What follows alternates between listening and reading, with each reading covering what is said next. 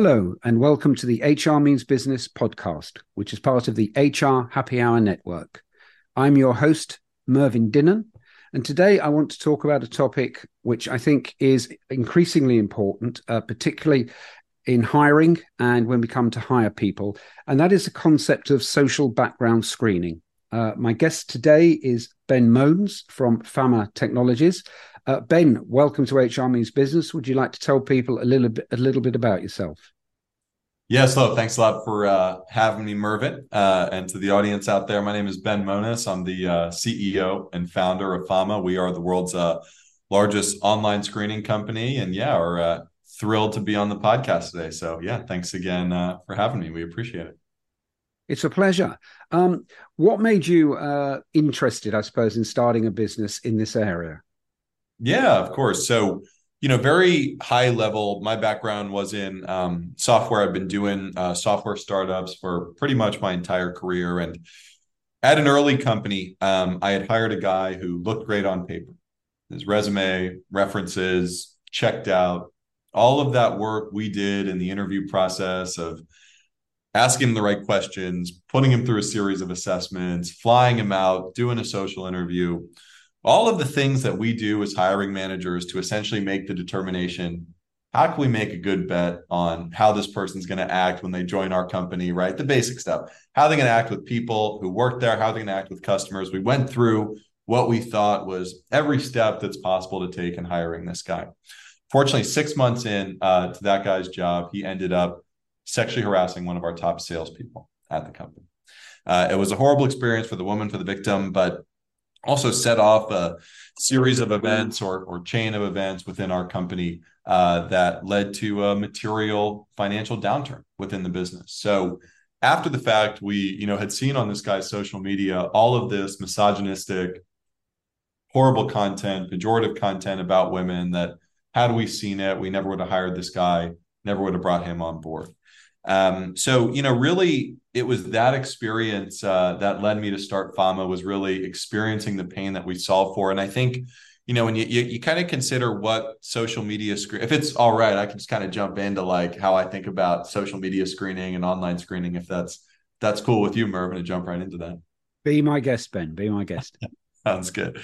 So, um, you know, very high level, you know, as hiring managers, like I was saying, we think so much about how can we generate the most signal? How can we generate the most predictive insight? How do we reduce the kind of downside of our bet that we want to make sure this person's going to act with customers in line with our brand values right we are going to uh, want to ensure that when this person comes in that they're going to treat people fairly that they're going to represent our culture rather than detract from it right but at the end of the day hiring if you reduce it down is all about how do we put the steps tools technology in place so that we as hiring teams can make the most informed decision about how this person's going to be once they come from the outside world into you know the the beautiful garden that is our company. Um, and online screening is really i'd say an evolution in the traditional screening industry brought by ai and technology which allows us to essentially say now we can enable end users and customers to tap into one of the world's richest data sources where there is so much signal about how people act around others, how people evidence their point of view for example on you know maybe things related to harassment intolerance right? There's a lot of great stuff on social media a lot of dog pics a lot of you know restaurant reviews etc but uh, there's also the signal out there that hiring teams can use to make a more informed decision about how this person's going to act once they join their company right? Now do they qualify? Not do they have the skill set? But how they can act with customers and other employees? And it's that simple. It's one of the richest data sets uh, out there in the world, and we built the tools that allow you to access it in a GDPR compliant fashion with all the you know latest privacy legislation around AI, specifically in the UK. So, um, you know, really taking that concept of framework of hey, there's insight out there that's relevant to you making a good hiring decision. We provide the tools and technology so you don't invade a person's privacy and see what you shouldn't see. So, long-winded answer to your question, but that's sort of how I got here and what it is. So, no, that's okay. That's okay. I suppose the first the first question, uh, if you talk to somebody about social media screening, is around context. And mm. um, social media is a platform where people um, uh, are can be themselves, and I think in in you know the vast vast majority of cases around the world, in my experience, people are themselves. Um, some people want to portray a persona, though, particularly those who might not realize that you know this kind of screening could happen. So, how do you uh, differentiate between somebody who is maybe portraying an image, uh, you know, contextually as opposed to the real person? Yeah, sure. So, you know, I, I, think there's a, a question around initially technology and usage. The first being, how do we limit false positives, meaning flagging something to your point that someone is maybe talking about, uh, my Premier League team is going to kill it this weekend uh, you know, in the game that they're playing, right? Compared to, you know, uh, I'm going to kill my team member this weekend because I'm really upset about the comment they made about my favorite Premier League team. Sounds very similar, right, in terms of concept, but at the end of the day, a very different statement. Keywords are the same, but very different statement in terms of uh, tone and context. So, part of what we do at Fama, and this is that sort of evolution of artificial intelligence that allows us to access these insights, is we have technology that reads text and image just like a person can. So it looks at everything from, of course, the keywords, but the sentiment analysis, the concept clustering, a series of algorithmic techniques that allow us to tell the difference between someone, you know, using my example, but also promoting and decrying an intolerant ideology online. Somebody who might be acting threatening towards others versus making a comment about a sports team, you know, that that that they engage with, right? And so that's one key piece of being able to pick out the needle in the haystack, if you will, where there is a lot of stuff out there that frankly just you know who people are just like in the real world right you know in in who we are and how we engage with others there's most of it is good stuff and and most of it is people you know uh, uh, act in the best interest of those around them but sometimes you know you don't see that. So that's you know one piece of it of getting the data to the customer itself but the second piece is also you know companies put policies in place that reflect their brand that reflect their culture where they can look at things and say all right look maybe one off color joke is something you know that we as part of our policy and the same way that you might adjudicate other hits in your candidate screen you might have an adjudication policy around verifications. You might have a adjudication policy around right to work right? If someone does or does not have the right to work then you're going to adjudicate that asset and adjudicate that person of course as far as that decision is concerned in line with you know your own existing policy. So companies will apply things like the recency of a post the frequency of it right? If you have one person makes one comment five years ago not that big of a deal. You got somebody that's posted 60 times in the past six months and is you know promoting anti-semitic and intolerant content online altogether a different story so um, you know it, it's one of those things i would say where uh, you know similar to the supreme court ruling in the united states in the 1980s related to pornography, you know it when you see it in a lot of ways. So, you know, it's one of these things that if we can reduce the noise for the client and give them the signal, oftentimes they have the policy and the intuition, the years of experience and expertise on how to adjudicate and bring that into their own process. Okay. I mean, you touched slightly there on a couple, I suppose, of, of current affairs events, which I want to come to in a question uh, shortly. Um, sure. I suppose the, the, the, the, the the first question, or, or, the question that might be um, in the minds of people listening, is we're talking about the the kind of behaviours that, that that can be picked up. What what kind of behaviours do people look for when they approach you? Generally, uh, we see things that are directly related to that initial question I posed, which are related to risk factors. What are the most important things for me to know so I can limit my downside on my bet on how this person's going to act with employees and customers, right? So think of things that people might ask in the standard interview process or try to construe in other methods of candidate screening. So companies will look at things like uh, fraud.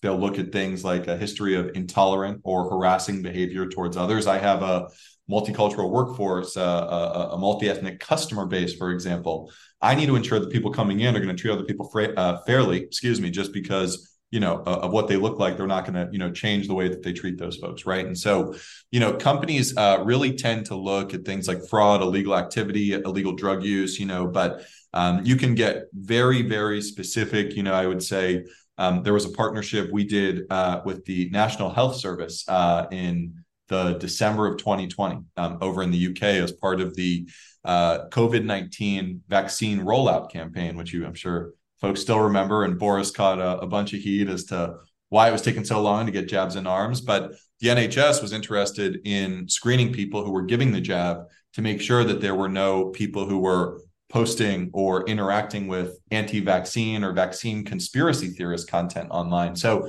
you can get very specific tied to the unique risk of your business and the methods and sort of potential downsides that you really want to solve for and control for respectively so.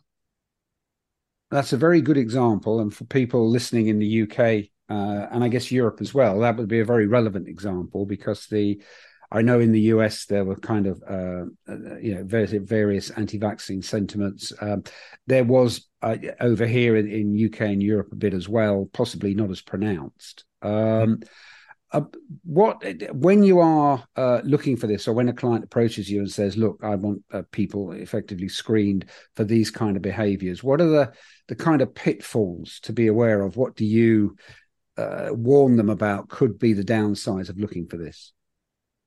Yeah, the uh, most important thing I would say is to identify, particularly for those that um, are in the UK, any of my, my our UK HR listeners that are out there, is really identifying the business purpose for which you are screening and ensuring that the criteria that you are screening for are able to course not incontrovertibly in a black and white anyone who looks at it understand it way but in a very reasonable business way that a non-technical user non-hr user would understand that you've sort of set the precedent the reason for why you're screening for this sort of behavior. And it might be that example, you know, that I shared with you previously that we've got a diverse workforce. We want to ensure people coming in are going to contribute to that as opposed to detract from it. It's that simple. But what I typically recommend to clients is to think about your North Star. What are the things that you care about? Again, back to that very simple analogy. We want to make sure we have our best bet and we have the best signal the best insight for the decision that we're about to make to bring this person in. Um, what are those vectors that you want to screen for? And oftentimes it goes back to the criteria we just talked about, but to really, you know, streamline and say, what do we care about? Why are we doing this? And to answer that question, put it in writing and allow your team to react to it. It's a tough conversation at times, and often uh, I'll tell you, it's not conversations that uh, folks in HR teams typically have. Of, you know, where do we draw the line for our culture? How many misogynistic comments is it one is it three is it five that you know we're going to say hey we're not going to tolerate right and so different businesses i've i've talked to sports gambling companies that have very different criteria compared to big financial services firms you can imagine different cultures different customer bases reflect different screening criteria and solutions like fama you can tailor and tune you know to that use case as well as wide range of other technologies that are out there okay um, you've been involved uh, in in some research, uh, the state of misconduct at work. Um, I'd be interested, and I think the listeners would be interested to know maybe some of the, I suppose, common types of misconduct that that you uncovered in the research.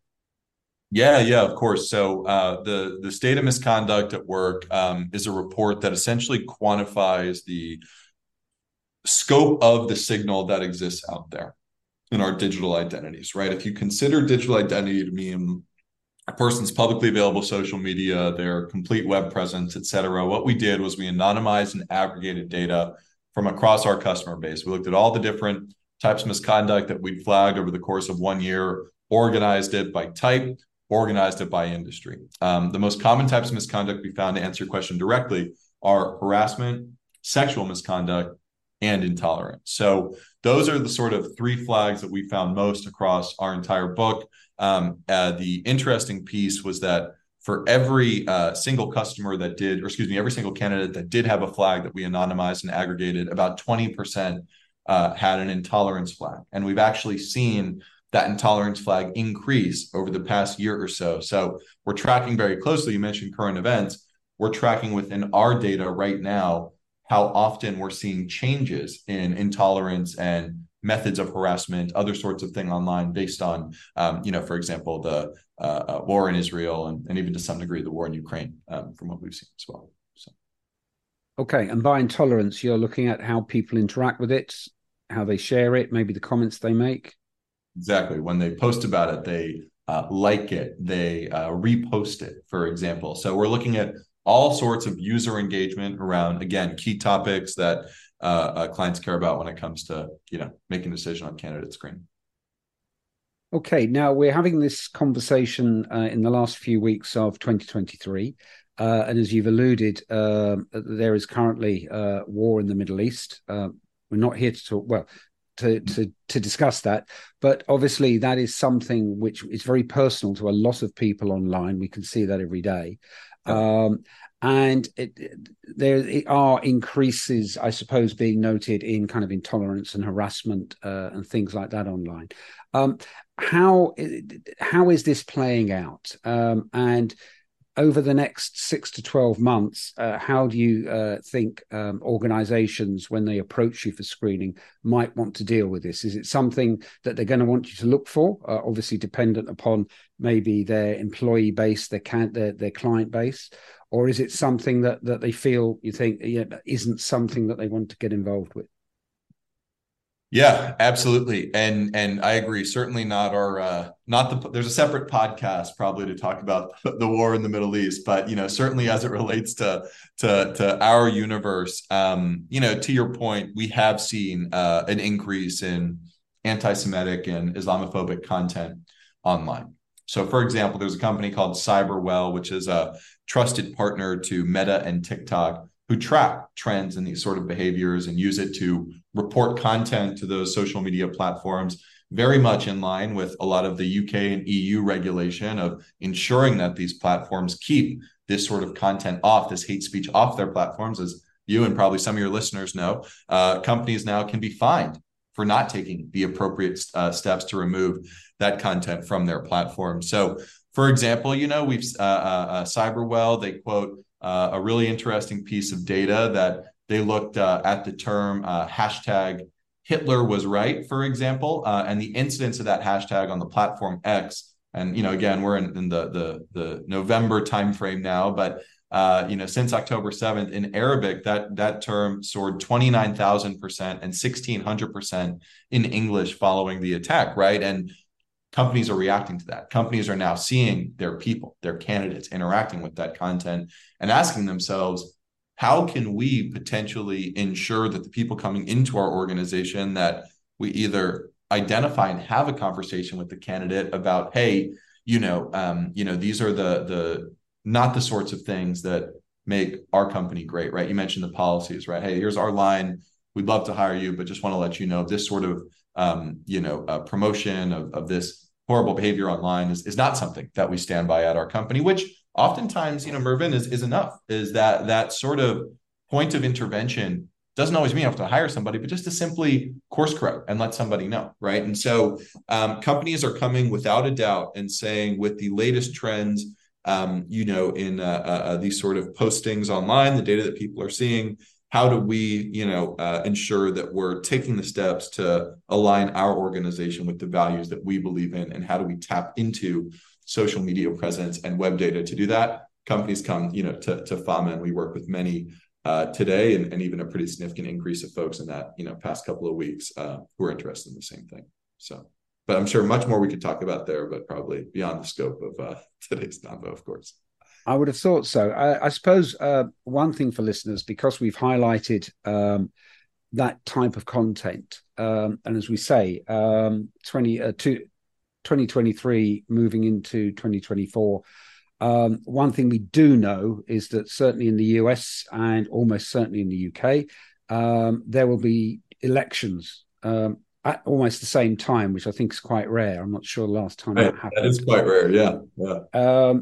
And I suspect that with everything going on in the world, you will find uh, a lot of people online interacting with this, kind of wanting to put their viewpoints across, maybe disagreeing with a lot of people. What would you advise companies if they are, I suppose, concerned about kind of what's online coming from their people that might be seen by customers, might be seen by prospective customers and clients, sure. with, as I say, probably um, two hotly contested uh, elections coming up. Um, what advice would you give companies to possibly uh, to to speak to their people in terms of guidelines, not so much ground rules, but I mean guide guidelines and frameworks? You know, there is a, a a sort of distinction between the United States and Western Europe overall when it comes to this particular question because there are rules throughout parts of Western Europe that govern a little bit more explicitly what people can say online. But I'll give you kind of the the FAMA philosophical answer that you know is more U.S. centric, but I think does cover the spirit of a lot of the EU legislation that's out there, and that it is very important to remember that you are not screening using American politicians for uh, you know whether or not your candidate is a supporter of Joe Biden or Donald Trump. You are not screening for the concept of does Palestine have a right to exist? Does Israel have a right to exist? Right? You know, these are these are questions that are in many ways are fundamental to people's belief system. It is when it crosses the line from political support or which is again a very difficult line, especially these days, especially with what's online, to identify just what is, you know, by definition, um, anti-Semitic, just what is intolerant, just what is a political point of view, right? And so a lot of you know the the recommendations that we provide are to ensure that if you have people doing this internally at your company we work with some businesses that have teams of analysts or investigators that do this work that there is alignment across the board of what they're screening for what they're filtering for um, and that you have the policies in place to separate the wheat from the chaff. You know essentially to say we need to make sure that we're not using political affiliation or someone's you know simple political belief or um, critique of a government for example um, where that crosses the line into you know uh, this bigger concept of of hate speech right? Which is a line that many of us i think are uh, still identifying and trying to figure out right now. So we try to capture that nuance in fama and try to separate that out from uh, you know what's kind of mainstream just political support um, so try to stay away from you know keywords and and use use technology i would say because otherwise you're you're going to end up with a ton of false positives and seeing things you shouldn't see as part of a hiring process um, it leads me on, I suppose, to my next question, which is about what what can companies do? What actions can they take? Um, you know, from the research you've done and seen and the conversations you've had with clients, what can they do to combat this? Yeah, there, there are a wide range of, of, of tools you can use. I think it starts with answering that simple question of what does great look like at our company? What does the model employ? What are we trying to accomplish? What is our North Star? And then arranging everything from your talent funnels, including where you source talent, how you structure interview questions, the uh, focus, for example, on quantifiable skill sets versus more of the qualitative of really structuring and ensuring that your entire chain of candidate screening tools, technology, et cetera, are aligned against the, the core values of what great looks like within your company. And that you standardize as much as possible in what is going to increasingly become blurry and gray area. So, you know, typically that relates to, and it sounds boring and nobody likes to do it, but enhancing internal policy as it pertains to what we screen for and what we begin to adjudicate if a hit, as it were, comes back. So, really, I would say uh, examining your entire funnel and mapping that talent acquisition funnel to uh, key value criteria within your business, using tools and technology where appropriate, and establishing methods of escalation uh, and adjudication within that process so that everyone's treated fairly, everyone gets the exact same scope. Um, and no one, uh, you know, has a, an additional pejorative level of screening for one reason or another. Okay. Um, looking to, I suppose, uh, wrap up uh, the conversation in a way. Um, what what what does the future look like? The future of AI in hiring, um, considering regulations in Europe and around the world. And I think you've uh, you're you've done some research, haven't you, around the EU and the use of algorithmic decision making. Yes, yes, and and I'd encourage you know anyone who's interested. We uh, we wrote a, a very EU centric uh, sort of uh, uh, overview and ebook with a, a, leading law a leading global law firm on the topic uh, that really digs into how we're going to see more and more automated processing. Um, and really, you know what that digs what that means is that solely automated processing in methods of uh, talent acquisition or that use HR data have a lot of perils associated with them. So it probably goes beyond me and, and I can play a lawyer on a webinar for for just uh, just long enough but encourage folks to read read the white paper but very high level the things that I if I have to give one piece of advice on sort of how these legislative frameworks are rolling out the identification of bias within algorithms and asking your vendor the simple question have these algorithms been validated and audited for bias by somebody outside of the development or sales chain of command at the company who's selling you the product? Meaning we want to make sure that people who are selling us algorithms don't have their thumb on the scale that they aren't saying oh yeah this algorithm is validated. It's been audited for bias if the answer you know and and the, reason they're saying is because they have a commercial or, or development interest in saying yes to that question, right? So there's a, a wide range of, of new laws it's changing really quickly. And I think if you look at the, the sort of evolution of technology, some people are wondering why is all this AI legislation coming out? Well, the very simple fact is that for thousands of years, humans have been biased.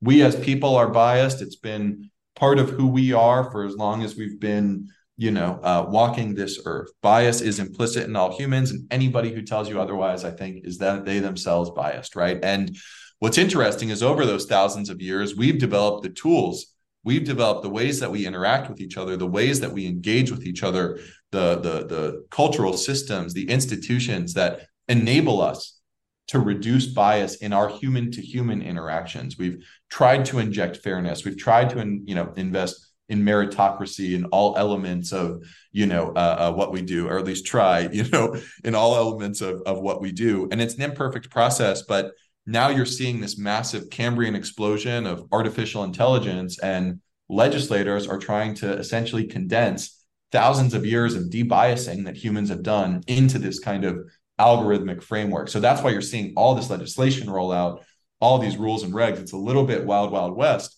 um, but you know, at the end of the day, uh, still something we think that is tremendous, tremendously important. And the ebook gives a ton of details to what's changing, how it's changing, and how you as a user can stay ahead of those changes and active within you know your talent technology portfolio. Um, I suppose as a, a, kind of a final question, um, because we're all human and we're talking, or we've been talking about um, prospective candidates, uh, prospective employees, what they're saying. Um, it, what advice do you have for uh, HR people listening, for managers listening, um, about maybe what they're doing as well? I mean, how do you see, I suppose, the future of this kind of screening, and yeah. what should organisations, again, as individuals as well as organisations, be doing to to uh, ensure that when candidates do their own version of screening, they might not find things they'd rather not see.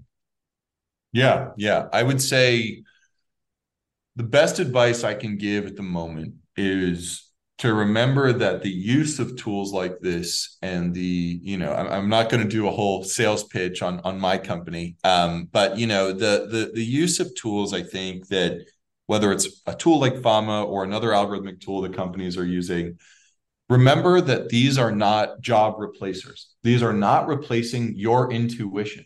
These are not replacing your expertise. This isn't replacing the years of compounding experience that have made you the professional that you are today. What AI is offering you is a power drill instead of a screwdriver. It's taking the tools that you used previously and dramatically increasing the capacity of those tools. So what we say is when you're seeking out technology, try to identify whether it's candidate screening tools, you know, such as FAMAs, right? What are the things that bring you to the precipice of action? Not what's making a decision for you, but informing the decisions that you're making with data and insights that you otherwise were not able to obtain through the old screwdriver you used to have, and maybe now you can't with the power drill. So, you know, that's the the, the sort of high level advice I would provide. But just know that no matter what tool or technology is out there, you as the end user, you as the professional, you have the experience, you have the upper hand, and it will be those groups that can adapt the power tools into their workflows quickly and quote a cheaper bid than their competitor with a shorter lead time because of the technology that they have right? Those are the companies that are going to win. That's how the market is going to be affected i think over the next 10 years or so um, are those companies that really adopt technology into their existing workflows and don't look for a simple full replacement of a human because of course famous last words but i just think that ain't going to happen anytime soon so Thank you, Ben. It's been a fascinating conversation. Uh, if people who are listening uh, want to reach out to you and maybe uh, kind of continue the conversation or find out more, um, what's the best way to reach you? Is it email? Is it uh, Twitter? Yeah, X? sure. Is it LinkedIn? I would say, uh, yeah, we're we're we're pretty active on LinkedIn. Um, we share a lot of our content there. I'm a pretty active user, so connect with me on LinkedIn. My name is Ben Mones, M O N E S love to follow, love to stay engaged, and check out our website, Fama.io, where we have a bunch of other news and all the latest and greatest. Thank you, Ben. It's been an absolute pleasure. Mervyn, thank you so much. And uh, we'd love to be back on. So thanks again for having us. We appreciate it. You're welcome.